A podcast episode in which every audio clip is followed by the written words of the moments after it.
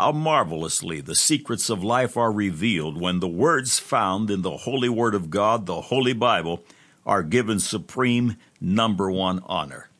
In order to fully participate in the revelation, a 100% surrender to the truth of the gospel is imperative.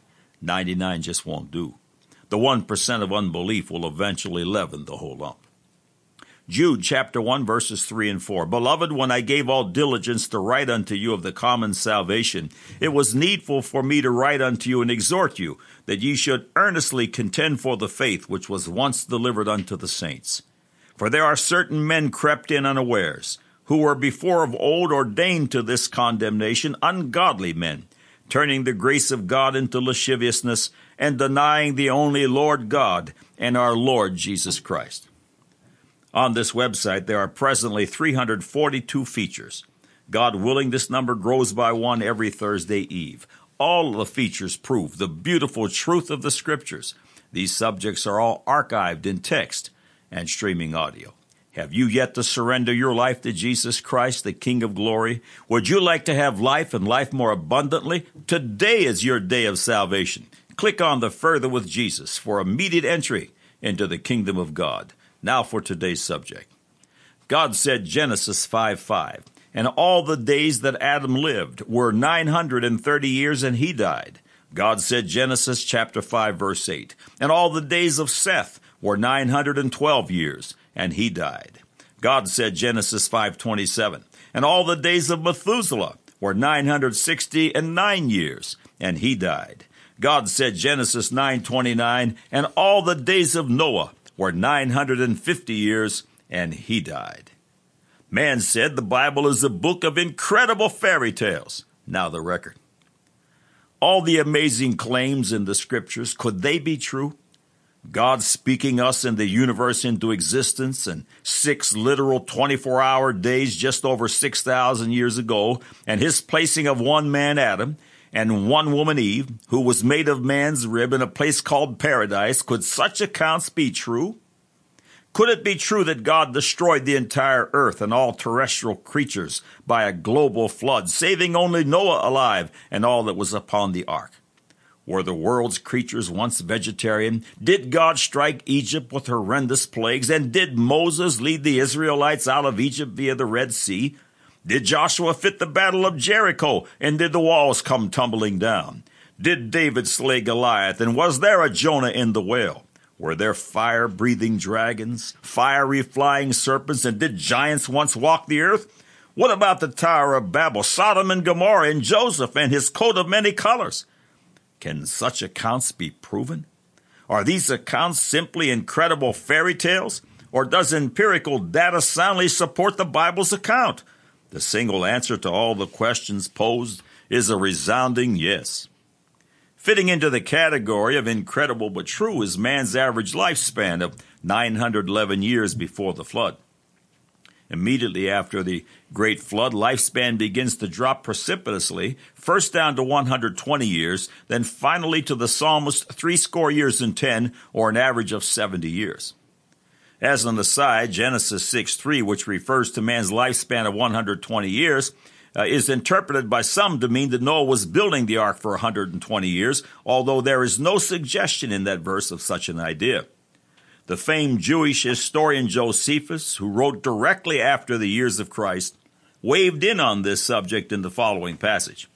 Now God loved this man for his righteousness, yet he not only condemned those other men for their wickedness, but determined to destroy the whole race of mankind, and to make another race that should be pure from wickedness, and cutting short their lives, making their lives not so many as they formerly lived, but 120 only. He turned the dry land into sea, and thus were all these men destroyed. End of quote. There are several features on God said, man said that deal with the lifespan of man. These subjects are posted at the end of this feature for your perusal. Could man have lived for nearly 1,000 years, as the scriptures clearly state, with the Bible's oldest man, Methuselah, reaching 969 years? Last week's feature article titled Is Immortality Knocking dealt with the Bible's truth that Adam was created immortal, and as a result of sin, death and mortality began to reign. The following excerpt from Experimental Gerontology was published by Dr. Mercola, and it's an update for Is Mortality Knocking? It is also additional information uh, and certification of the scriptural account of 911 average years for the antediluvian lifespan. It reads this. The search for a cure for aging or the proverbial fountain of youth is alive and kicking throughout the world.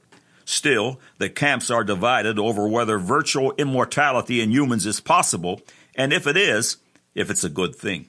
According to Cambridge University geneticist Audrey de Grey, Aubrey, excuse me, de Grey, the first person to live to be a thousand years old is certainly alive today, whether they realize it or not. Barring accidents and suicides, most people now 40 years or younger can expect to live for centuries.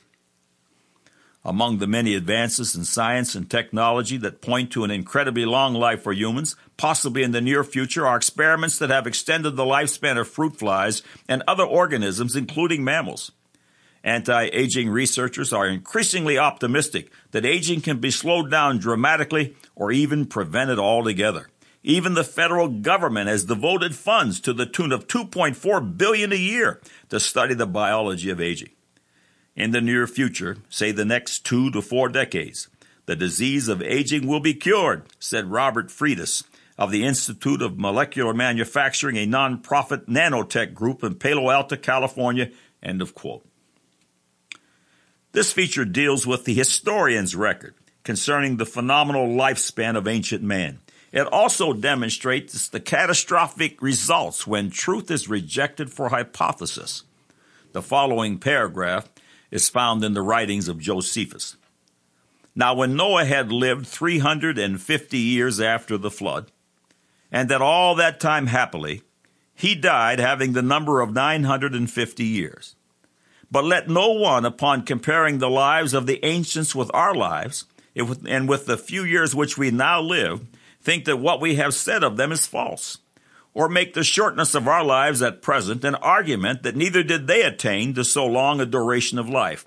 For those ancients were beloved of God, and lately made by God Himself, and because their food was then fitter for the prolongation of life, might well live so great a number of years. And besides, God afforded them a longer time of life on account of their virtue, and the good use they made of it in astronomical and geometrical discoveries, which would not have afforded the time of foretelling the periods of the stars unless they had lived 600 years for the great years completed in that interval. Now I have for witnesses to what I have said all those that have written antiquities, both among the Greeks and barbarians, for even Manetho, who wrote the Egyptian history, and Berosus, who collected the Chaldean monuments, and Mochus, and Hestiaeus, and besides these, Hieronymus the Egyptian, and those who compose the Phoenician history agree to what I here say. Herod also, and Hecataeus, and Hellanicus, and Oslus, and besides Ioros and Nicholas relate that the ancients lived a thousand years. But as to these matters, let everyone look unto them as he thinks fit. End of quote. If man lived an average pre-flood life of 911 years, or basically 13 times longer than we do today, and they certainly did, then much of the world's knowledge that rejects this biblical record would have a very distorted view of reality, and it certainly does. Just two points will be briefly discussed to illustrate. One, Neanderthal man. The Neanderthal is showcased by Darwinian scientists as an evolutionary progression to today's modern man. The following excerpt is from the God Said Man Said feature article, Adam Was to Live Forever. Tremendously long pre flood lifespans answer many questions. Consider Neanderthal man, one of the evolutionists' supposed links between ape and man. Because pseudoscience has rejected the Bible and the creation model, the following truth has escaped the followers of pseudoscience. A. L. Gillen writes in the book Body by Design the following. Dr. Jack Cuozzo, a research orthodontist for over 30 years, in his book Buried Alive, explains Neanderthal man skeletons. His studies show that the human head does not stop growing as we age. Contrasting the measurements of people's heads when they were 19, in their late 40s, and some at age 80, he discovered that the head changed in the following ways. One, the brow ridge came forward. Two, the jaw came forward. Three, the nose got bigger.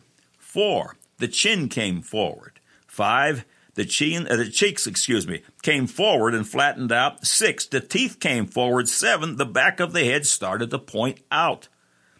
Think of a baby's soft head. It is fashioned with cartilage as well as bone. Our skull gradually changes over time from fetus to infant to adolescent to adult. This has been known for some time. But more recently, Dr. Jack Cuozzo has found that our skull continues to change in our old age, and assuming man could live to 150, 200, 300, or even 500 years of age, this pattern of change would produce an individual that looked remarkably like Neanderthal man. End of quote.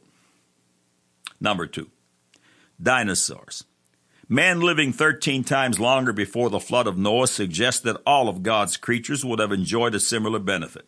Consider reptiles, which of course include lizards that never stop growing. An old snake is a big snake. Reptiles never stop growing.